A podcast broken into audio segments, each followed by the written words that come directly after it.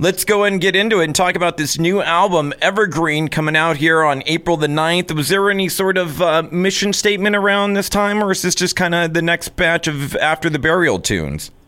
The title has a meaning behind it, but mainly, like when we wrote this record, we weren't, you know, we didn't have any, um, we didn't have any plans or like any ideas of like what we wanted it to sound like. There was no, um, you know, you know, really concept behind the music. It was more of just let's play what we like, and hopefully everybody likes it as well. Because you know that's what we did for our last record, Dig Deep. I think it just worked. So stick to the plan and like just play what we like and it play like not worry too much about what we think people want because I think when that happens you lose yourself. So we're just after the burial and we we gave them us, you know. So that's what you're going to get on this record. No, and that's what it's all about is sticking true to you. Because I think when, when people try to do that, when they, they try to create certain sounds or, or sound like what the audience wants them to do, it, it, it sounds contrived and it comes through. Right, I agree. But luckily Well, that we we tried to stay away from that. You know? Yeah, that's lu- not us. luckily not the case with you on this one. And uh, got to say, man, it looks like you had a hell of an epic snowball fight making that uh, video for "Behold the Crown." Yeah, dude. What people don't understand is that was shot in negative 22 degree weather. Oh my god! And uh, so that was like beyond cold. When those snowballs hit you in the face, when they hit you, they didn't hurt. It's when the ice stayed on your face that's what hurt, man. It like that's like a painful cold. So like there's a scene in that video where I had to die. You know, I fake died. right, Um, you know, I, I pretended to pretend to die in the music video. right. And um, I had to fall in the snow like ten times for that scene. Oh, so my God. I, I was wearing like you know like these thermal pants underneath my jeans, but I had to wear jeans for the shot. So I had snow all down my butt crack and everything, dude, and it was cold and miserable. So, yeah, as soon as the shots were over and they were like, "All right, Anthony, you're done for an hour," I'd just be like, "Okay, I'm out of here," and I'd go run to the car and just turn the heater on and just hang out in there. Well, it looked like a hell of a lot of fun, man. But crazy, negative twenty below, like to film that. Wow. Yeah, dude. I give it up for all the extras because they were tougher than all of us. They had to lay dead in the snow for multiple scenes, so give it up for those guys. You're gonna make sure the next one is like on a beach. The next music video. Dude, I said, I was like, look, next album, you guys were all flying down here to my house. 'Cause I live in St. Petersburg, Florida now. I'm from California, but um, I moved to Florida five years ago. I was like, look, you guys are flying to my house. We're taking the boat out and we're just going to go fishing, and that's going to be our music video. So we're not doing anything stressful ever again.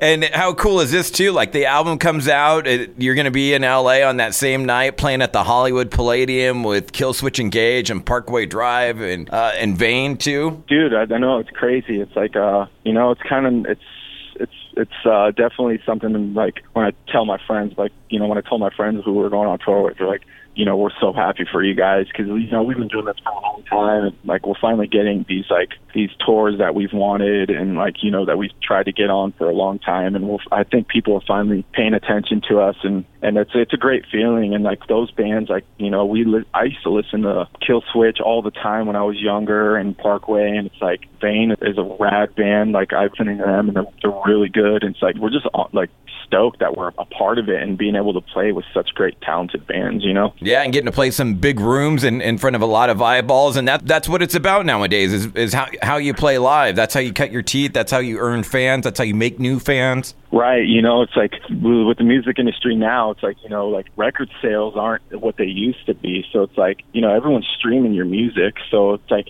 for us in order to get paid it's like we got to be on the road all the time. We play in front of these people and those people go, "What the heck is this band? I've never heard Oh, wow, I like this band. I'm going to go buy a t-shirt." And Yeah. that puts money in our pockets. You know, like we have to sell t-shirts, we have to sell hats and sweatshirts in order to, for us to get extra money at the end of the tour, you know. Yeah, no, that's what it's all about, making that. And you had mentioned it earlier. I was going to bring it up because I saw you're a, a Sharks fan, and I'm a Ducks fan, unfortunately, this season. But uh, I, I- was curious how you became a Sharks fan, and but you moved. You were from Northern California originally. Yeah, so I grew up born in Berkeley. I, used, I lived in Oakland when I was really young, and then I moved to the East Bay, like uh, like a little little town called Castro Valley, which is like right next, right beside Oakland. I grew up there most of my life.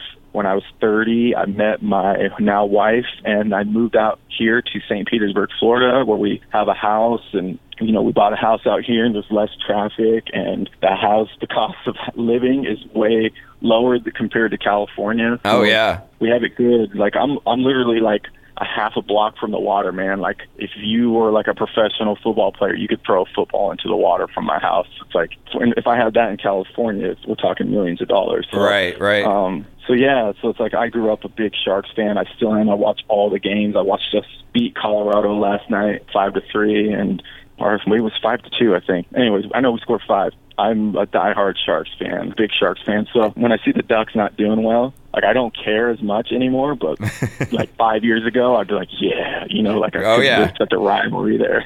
oh yeah, Thornton and Getzlaf always getting into it. I forget when the playoff series where they just drop gloves at the beginning of the game. Like as soon as the game started, they just both drop gloves and start going at it. It's always been a great rivalry. And I'm glad at least one of the Californian teams made it into the playoffs this year because uh, Ducks no way, and and then the Kings are terrible this year too. Yeah, I know. And it's like we finally, the Sharks finally have like a really good offense and I don't know if it's. I'm still trying to figure out if the defense is not doing well or if it's our goaltending. But uh, I don't know. So it's like we went on this like losing streak right right before these playoffs. So I'm kind of curious yeah. to see what's going to happen. And we have to play the Vegas Knights, which is like oh my god, worst case scenario first round. But it, it, you know, I'm also an Oakland Raiders fan, so I'm used to being disappointed. So I'm not gonna not gonna bother me. Well, you should be excited a little bit more this year. I mean, you got uh, you got a brand new wide receiver coming in. Yeah, that's true. Yeah, definitely. Are you excited um, for the move to Vegas? No, I'm like really bummed out that they're going to Vegas. But I mean, I'm still going to be a, a fan. But it's like I mean, I don't live there anymore, but still, it's like they've always, you know, been the Oakland Raiders to me. It's like growing up. I know they moved to LA for a while. Yeah. Like they came back, and I can't believe they're leaving again. It's such a bummer because I have, you know, so many friends that are just, you know, that's, that's where we're from. You know, I grew yeah. up going to those games. and Oakland A's fan too, so it's like that's, that's my team, you know. I feel you, man. So does that make you an A's fan or a Giants fan then? Yeah, no, Oakland A's, yeah, for sure. Because I grew up on the East Bay, so that's what I was I thinking. I Giants fans, and I'm like, why are you a Giants fan? Like when you grew up in the East Bay, they're like, oh, you know, and they I, they all have even like with my close friends, like some of our Giants fans, 49er fans, and there's always those arguments during the football season. You guys suck. No, you suck. You know, it's just like it's just so bland. It's like shut up. I don't care. We're all hanging out. you know, it's like yeah. That battle of the Bay rivalry. No, I feel you, man. I'm I'm a Ducks and Angels fan, so I get it too from all the Dodger fans. You know, this time of year, so it's like, or the Kings fan during hockey season. So I I feel your pain being that kind of other team sometimes. Oh yeah, you know, and it's crazy too because uh, Anaheim and you know the Ducks and the Kings have always there's always been a huge rivalry. Yeah. With, uh, with the Sharks between both those teams, and I have friends that are a ton of my friends are Ducks fans. So like growing up, like when the Ducks were like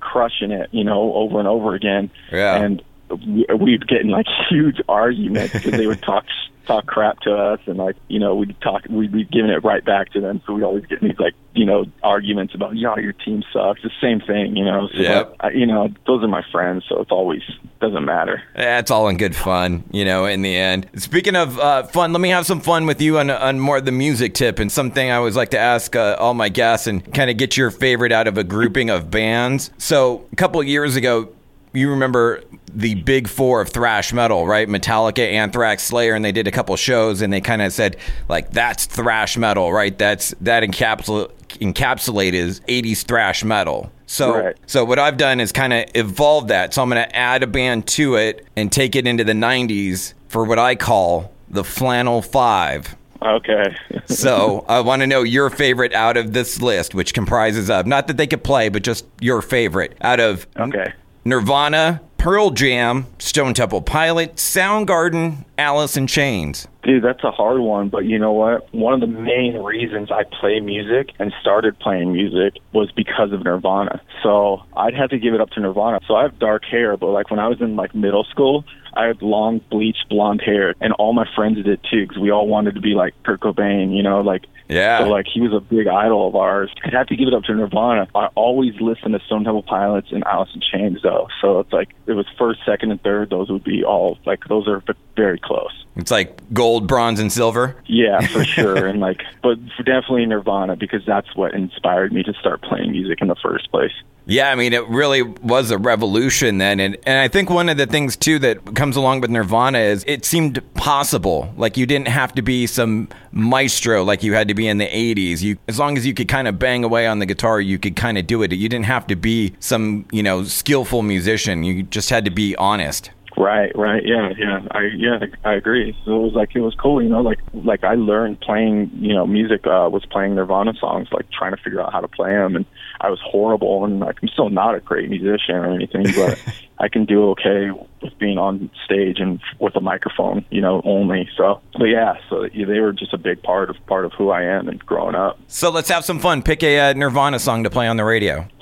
Oh man, you know I always liked their acoustic album a lot. You know when they did the unplugged. Unplugged, right, yeah. You know? Oh man, I let's go with Heart Shaped Box. Oh, that's a great song. Nice off of In Utero.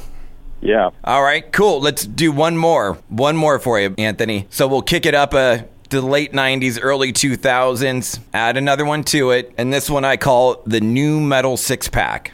Okay. So this is going to be Rage Against the Machine, Korn, Linkin Park, Slipknot, Disturbed, System of a Down. oh, dude, dude, that's a tough one now.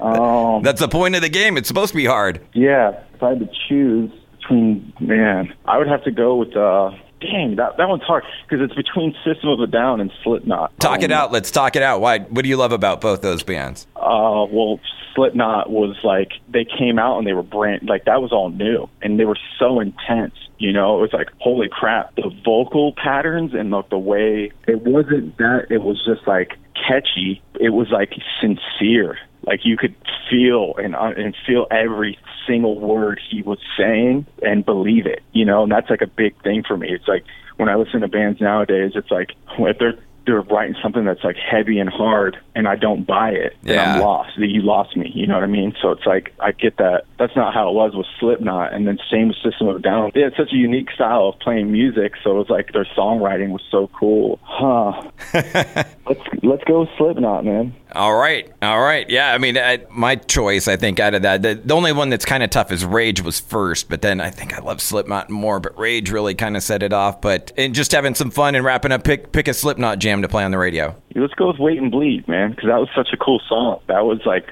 the song, you know, for me and a bunch of my friends. Wait and bleed, it is, man. That that was the eye opener. That we got introduced to him. The world got introduced to him. So that makes perfect sense. Anthony, thank you so much for the time, man. All right, thanks, dude. Take care. Later. Dude, you rock. Thanks for checking out the entire podcast. Now just hit the subscribe button. That way you get it sent to you directly. And follow me on social media at MikeZ967. Don't miss the radio show, bro. Wired in the Empire happens every Saturday night at midnight on 96.7 KCal Rocks online at kcalfm.com. Adios.